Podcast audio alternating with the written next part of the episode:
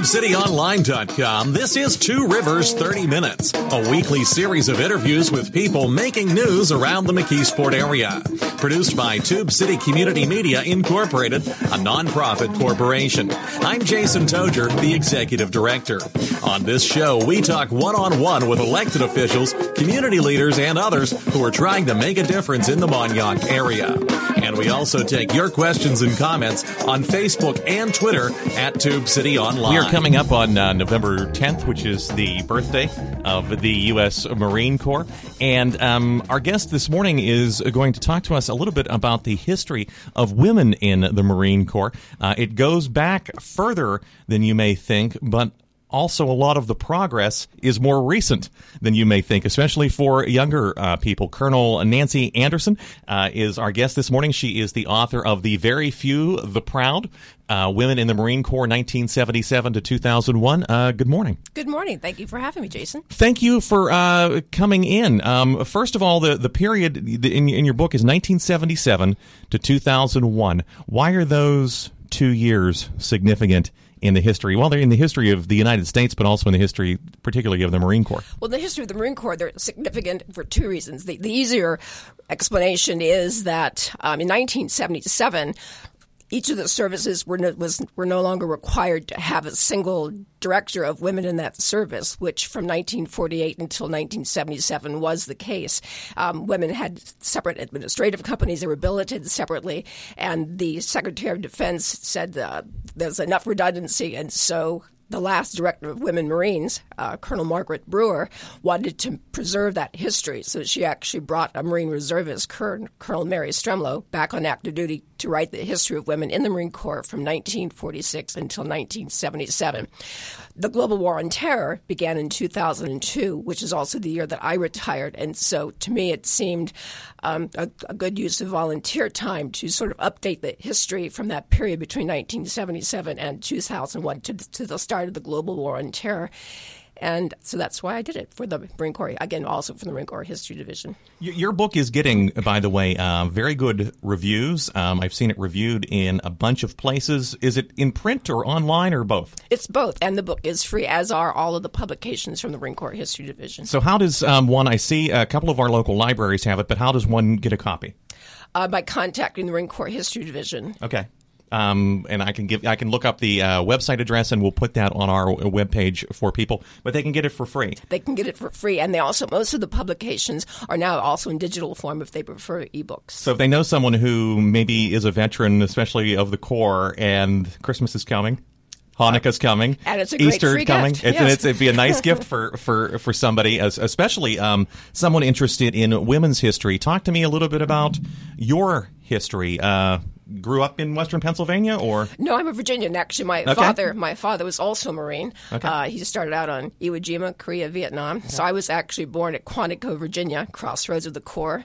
Um, military brat, I think I heard you say brat. off the air. Yes, my mother was a civilian. Okay, but, uh, so I I had that mindset. Of course, back in the in the early 50s and early well the, through the 50s. Um, nothing, not much was going on in the world, if you can imagine, and so, so to save money, the military you weren't transferred that often. You know, not as uh, you know. Once Vietnam came, you, you saw a lot more shuffling. Yeah. But we, we only moved three or four times during my dad's 26 and a half year career.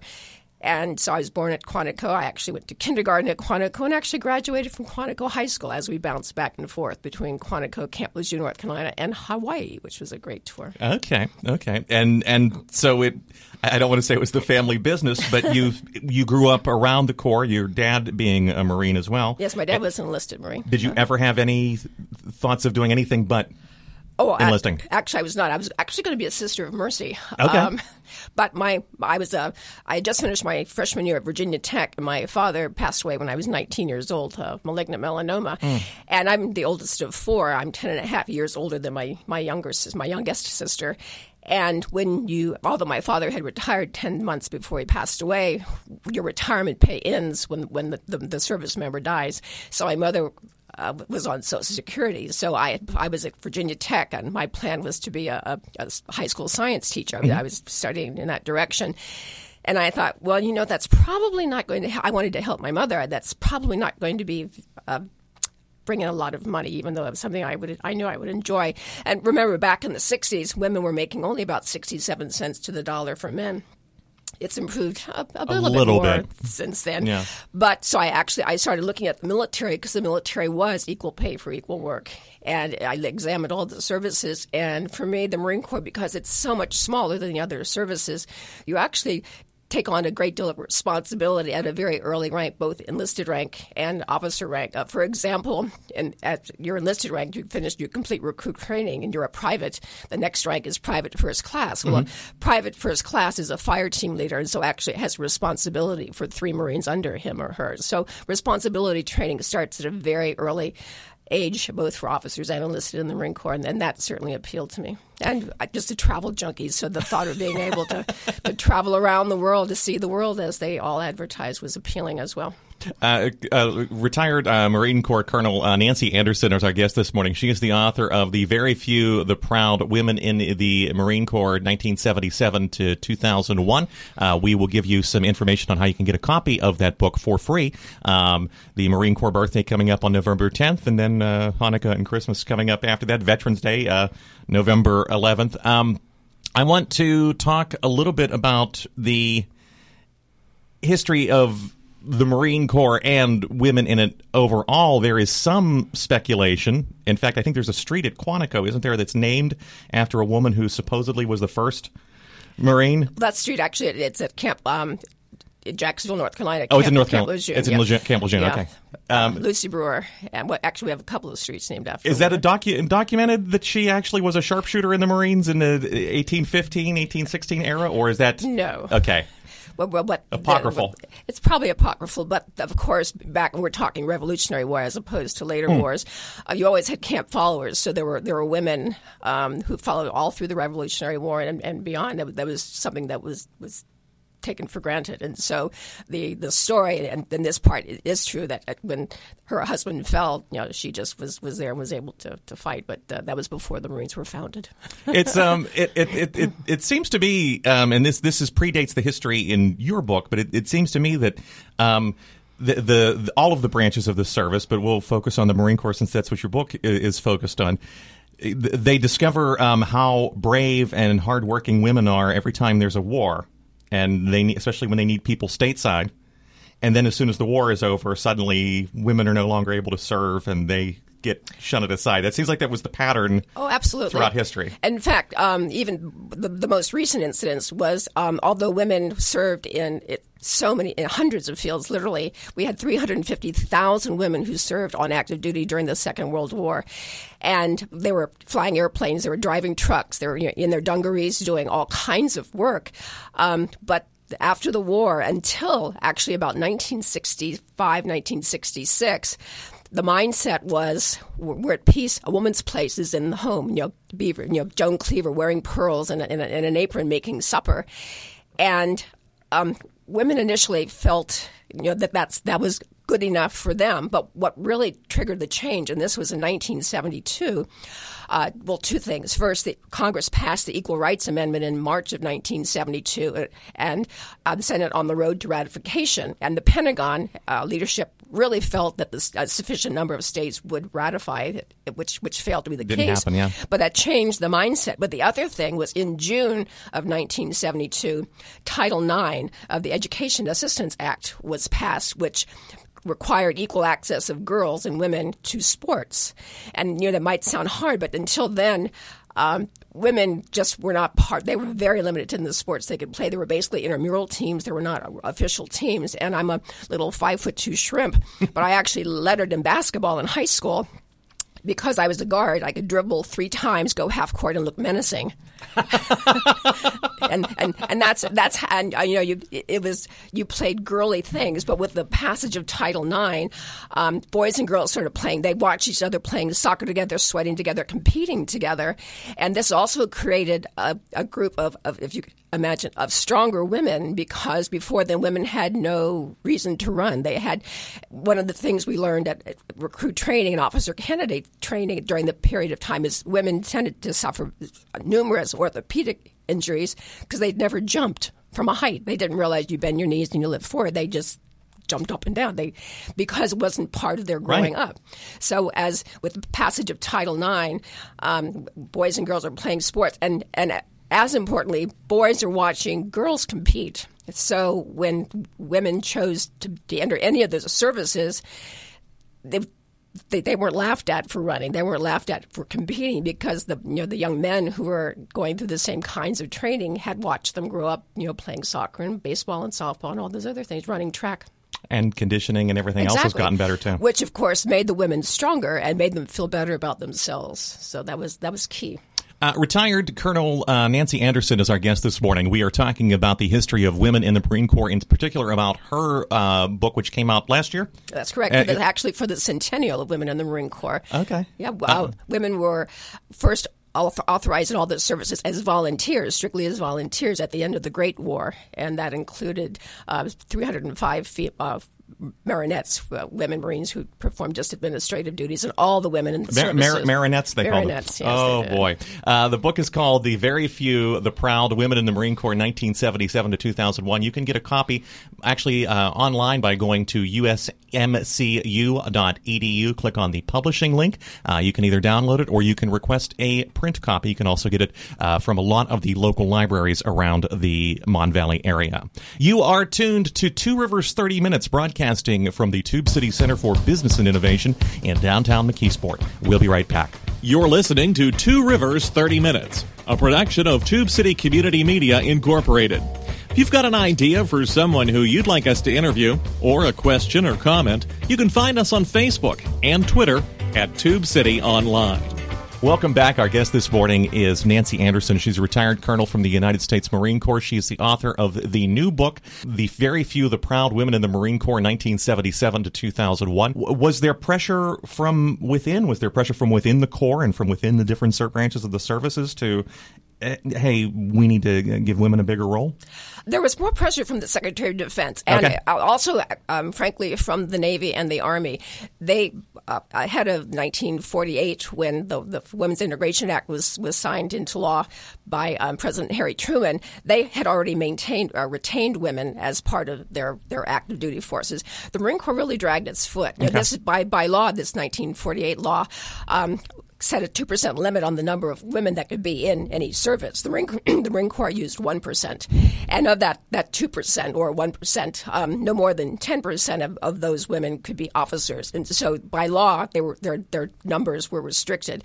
And also, women could not hold rank above, a permanent rank uh, of officers above the grade of 05, either lieutenant colonel in the Army, the newly formed Air Force, or the, the, the Marine Corps, of course, or um, commander in the Navy. And a single woman from each service was appointed Colonel 06 or Captain in the Navy um, and became the director of women in that service. So, by law, even though the, the Women's Integration Act was intended to give women a more equal footing, it actually um, provided legal segre- gender segregation by the pulling women back and saying, you know, well, for example, a woman had to be a high school graduate. She had to score much higher on the entry tests than, than men did. And um, she couldn't, well, if she became pregnant, she was immediately discharged, she, even if she adopted a child. There were a number of restrictions. That It rem- reminds me of, of two quotes. One being from uh, Ginger Rogers, supposedly said that she had to do everything Fred Astaire did, but backwards and in heels. Exactly. And Condoleezza Rice um, said that I think her father told her that she had to be twice as good as the next person if she, as a black woman, if she wanted Yeah. to be considered for half anything. as good. Actually, that that's a very common thing. Yeah. You work twice as hard to be considered half as good. But um, what what happened is uh, 1973, the draft ends. And all and women have always been an all volunteer force, and so not only did the draft end in '73, but um, the job market, the economy improves, and so young men are leaving the military in droves. Officers and enlisted pilots are going, and the realization was that here you had a pool of, of very smart women. Men didn't have to be high school graduates. Men didn't have to score nearly as high on their entry tests, and so you had a pool of, of talented women. So the Army and the Marine Corps started testing percentages of women in field units, both in Europe and, uh, well, the Marine Corps the, the Army in the U.S. and in Europe. to see how what percentage of women a small unit could maintain without any degradation to the unit mission. And son of a gun, the more women, the better the unit was able to meet its mission. Women were, as they, they tended to be smarter. They tended not to be disciplinary problems, and so once that was was shown, then the services became a little more open to the, and also men were leaving. Uh, the military in, in, larger numbers, that there were more and more billets that women could fill. Tell me about an incident that happened. Uh, Marines have traditionally guarded U.S. embassies. Tell me about an incident that happened, I think, in 1979 in Pakistan. In Pakistan. Yes, yeah. there happened to be, uh, the Marine Corps had just tested using women as Marine security guards, and there happened to be two female Marines in Pakistan. And uh, when, when hundreds of, Pakistanis attacked the U.S. embassy there, and so they they did exactly what they were supposed to do, but uh, and performed very well. But again, the mindset, you know, back in the still in the 60s and 70s was that but this is the, I'm sorry to interrupt oh, you, Colonel, okay. for just a second, but that's yeah. only 40 years ago, right? That's my life. That's within my lifetime. That's within yes, a lot is. of the listeners' lifetimes. This is this is not you know ancient history. This is you know the Jimmy Carter administration. Well, but the, the rule, the, again, by Title X, women could not be put into harm's way. Uh-huh. But after this, um, more and after the testing with the, by the, especially the Army and the Marine Corps, and the fact that the world was becoming a more dangerous place, two things mm-hmm. happened. First, um, uh, in 1978 a risk rule. The Secretary of Defense defined risk as as being being put in literally in harm's mm-hmm. way. And so that opened up a lot more billets because it meant that women in the services could fly airplanes as long as they weren't combat aircraft. Of course, mm-hmm. the Marine Corps considered all of its aircraft as combat mm-hmm. aircraft. But the other thing that really changed was Desert Shield, Desert Storm. And here with Desert Shield, if you remember, you had a very long lead up, uh, which was the Desert Shield portion before the actual combat uh, started in January of 1991 you had 40,000 women who were part of Desert Shield, Desert Storm, mostly because of the very large numbers of women in the health services, in supply and communications and intelligence. And also during Desert Shield, Desert Storm, it was real time in your face, CNN. So men and women of the American public saw men and women in the military working very equally together. You know, side by side, you, there, the, the, distinction was blurred between combat support and combat service support. But more, as importantly, especially being here um, in southwestern Pennsylvania, if you remember the 14th Quartermaster very Corps well. from yeah. Greensburg, mm-hmm. Pennsylvania, which is where I now live, they had been in Saudi Arabia over 200 miles below the battle line, that you call the forward line of troops.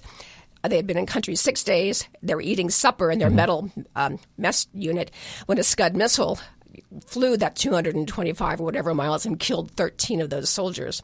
So, th- so increasingly, you couldn't tell where the battle right. area was. Right. And the American, once the American public realized that first, um, that, that serving in the military was was a dangerous job, they also realized that it's dangerous. The loss of a man is every bit as serious as the loss of a woman. Mm-hmm. Women are not special. Mm-hmm. And once the American public realized that, it became a matter of how strong is a woman? No, how strong does a woman or a man need to be to perform a job? So yeah. that's when suddenly the best person for the job became the mindset of, of, of the American public. And when um, President when uh, President Bush lost the election uh, to Bill Clinton, and he was inaugurated, Clinton was inaugurated the next year with a Democrat controlled Congress. The mindset was also that the Congress and the president would probably be a little bit more open to expanding jobs for women, and that was certainly the case. We, we have, unfortunately, another break to take. The time goes quickly. Um, when we come back, uh, I want to uh, talk a little bit about some of your own personal pioneering uh, in the Marine Corps, and um, also talk about there seems to be there be some parallels um, between the integration of the genders in the Marine Corps and the integration of the races because you mentioned 1948 that was a watershed mm-hmm. year um, with Truman signing those orders. So when we come back, okay. Perfect. Uh, Colonel Nancy Anderson is retired from the U.S. Marine Corps. Although we also want to talk about a little bit. You, for someone who's retired, you're awfully busy. Um, you seem to be uh, everywhere in Westmoreland County. She is the author of the new book, "The Very Few, the Proud: Women in the Marine Corps, 1977-2001." You can get a free copy from Marine Corps University by going to the website usmcu.edu. You can also request it uh, from your local library. You are listening to Two Rivers uh, 30 Minutes, broadcasting next to the train track as always, from the Tube City Center for Business and Innovation in downtown McKeesport. We'll be back in 30 seconds to wrap things up. You're listening to Two Rivers 30 Minutes, a production of Tube City Community Media Incorporated. You know, we're looking for help in getting this show on the air and for help with other projects. If you're interested in the McKeesport area and you'd like to host a program or write articles for the website, call us at 412 614 9659 or email tubecitytiger at gmail.com. Welcome back. Our guest for a few more minutes is uh, Colonel Nancy Anderson. She is the author of the book The Very Few, The Proud Women in the Marine Corps 1977 to 2001. You have done a number of talks at uh, some of the local libraries and historical societies. Do you have any more talks coming up uh, in the near future? Yes, actually, um, last one was, was, yesterday at the Ligonier Valley Library, and it'll be at the Delmont Library at, uh, let's see, 10 a.m. on Saturday, the 9th of okay. November, the day before the Marine Corps birthday. So, November 9th, uh, Delmont, for listeners out in the Murrysville, uh, Delmont, uh, Penn Township area, um, 10 a.m. That's correct. At the at the Delmont Library. Um, when we took the break, I, I, brought up a couple of things. One being that uh, President Truman, you said in 1948, signed an order supposedly integrating women into the services. It, it, strikes me. I was just actually just listening to a podcast about the Port Chicago disaster, and it, it was one of the sort of watershed events that led to the services being integrated because African American sailors and soldiers said they weren't going to put up with this unequal treatment anymore. They weren't going to go fight uh, overseas to come home to be treated as less than equal. Uh, are there parallels in how women uh, perceive the same thing that we're not going to fight and then be treated and perceived as less than equal? Well, yes, that the, in fact that's what I had mentioned. That we're, we're women are a minority, and yeah. as are uh, except that they're except that they're not, as people often will say. Women are fifty one percent of the population. Of the population, yeah.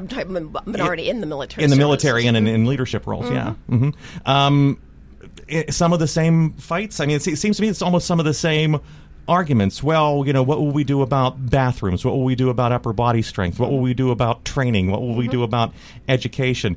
Uh, you point out in your book that women kind of had to prove themselves, as we said before we took that second break. You know, you had to be twice as good to be perceived as half as good. Um, men did not need a high school diploma. Women needed to be high school graduates. Men did not have to do. Let, let, me ask you. We, we were touched on your personal story a little bit earlier in the half hour. Why did you decide then to enlist uh, in an era when all the branches of the services had really been beat up uh, by Vietnam? Um, there was a lot of perception that you know people were trying to get out of serving, not going into. But you were drawn to? Was it solely your, your the growing up on Quantico and growing up around Marines, or no? It, it was a, a, chance of just a desire to give back. yeah. even having retired in 2002, although I retired sooner than I wanted to, I was to care for my mother-in-law for mm-hmm. 12 years. And when, when you're a, a care a 24/7 care provider, you you need an outlet. So that's when I became actually a community volunteer because um, you, you I just needed a two hour, three hour break every day or almost every day just for myself. But as a volunteer, you have served as, I believe, interim executive director of the Westmoreland Cultural Trust. I was paid for that, but yes, but I volunteered. Yeah, that was, it doesn't seem much much of a retirement. no, that was I. They asked me to to, to come on board okay. for six months, which was wonderful. Uh-huh. But no, I volunteer about thirty five hours a week at different uh, with the Westmoreland Hospital or church. The, so t- talk a little bit about your uh, experience. You entered mm-hmm. the Corps in nineteen seventy two.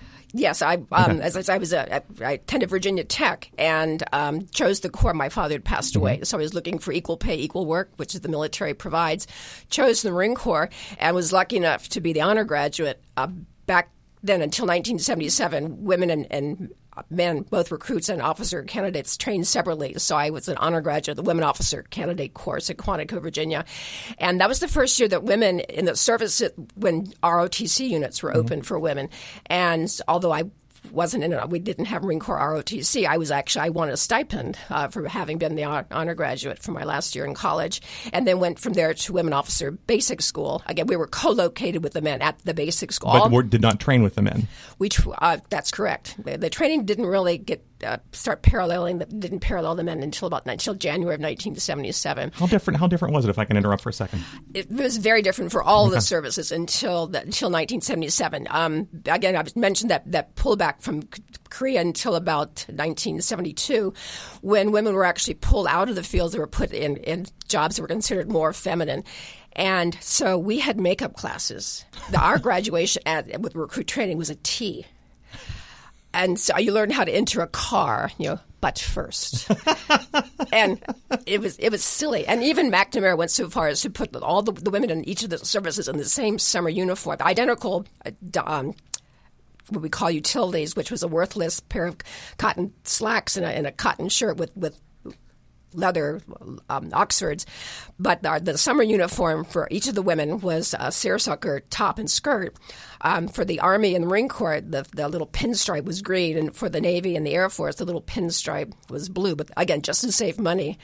So I mean, little things like that. And it wasn't until 77 when the Marine Corps decided to gender integrate officer and uh, officer candidate training. Uh, the Marine Corps is the only service that has not gender integrated recruit training. It's still separate. I, I, I think, and, and, we're running short on time, but I, I, think, and I don't think I read it in your book, but I think I read it in, in somewhere else preparing for this, that they actually prescribed what color lipstick oh, women yes. Marines were supposed to wear. Montezuma red.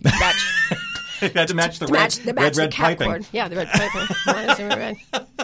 so so but uh, we haven't really talked about the fact that you were the first uh, and I have it uh, bookmarked here the the first platoon commander at OCS at Quantico when we gender integrated actually I took the first three platoons the first three gender integrated platoons through 1977 1978 and what I did um, because the training was so different excuse me I asked the commanding officer of Officer Candidate School, Colonel Frank Cothe, if I could be an assistant platoon commander for an all male platoon.